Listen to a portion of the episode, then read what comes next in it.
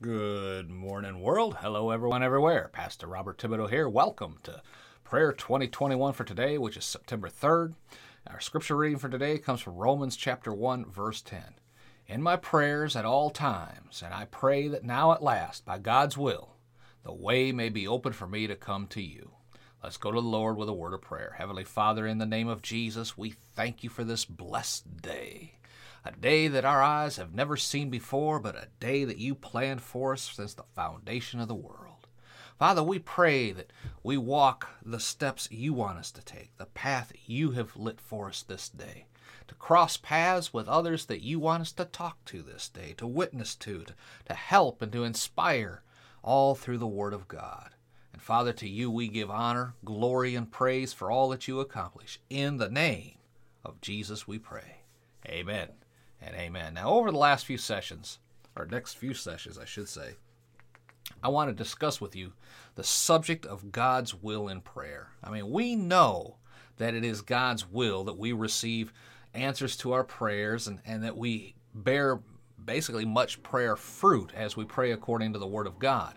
But it is absolutely true that God wants us to have confidence in his presence when we pray according to his word which is his will amen now 1 john chapter 5 verse 14 and 15 says and this is the confidence that we have in him that if we ask anything according to his will he hears us and if we know he hears us whatsoever we ask we know that we have the petitions that we've desired of him can you say amen to that? Praise God. Well, another translation of 1 John 5:14 says, "And this is the boldness that we have towards him that if we ask anything according to his will, he hears us." Now, if you're like most Christians, our minds immediately grasp upon that phrase according to his will. And that is why many people will pray, Lord, do this, that, or the other thing, if it be thy will. But that's not using faith. That's doubt and unbelief in its rawest form. God's word is his will. Sometimes we pray for things that, that we, uh, we which we already have God's word that he specifies his desire for us to have the thing we want to pray for because we find it in his word and we know exactly what his word says. So that means it is his will. Amen. So it is 100% incorrect to insert the expression, if it be thy will, into our prayers when God's word specifically says what his will is in the situation we're praying about. Amen. To say, if it be thy will, when you already know what God's word says, is confessing before God and man and the devil that you doubt God's word. You don't really believe it. What? Yeah, shocking, isn't it? Many of you have been praying that way for years and years. And you've been 100% wrong for all those years, too.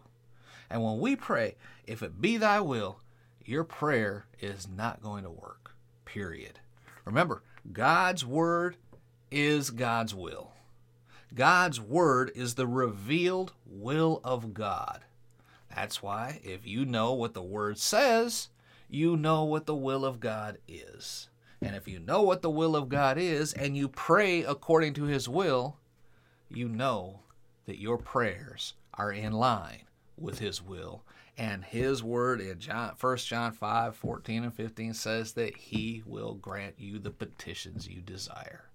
It is so simple, but yet so many people miss it. I pray this has opened your eyes to this today. Let's pray. Father, in the name of Jesus thank you. Thank you for the Holy Spirit in our life. Thank you for the Word of God. Thank you for Jesus, who is the Word. Oh, Father, thank you for teaching us.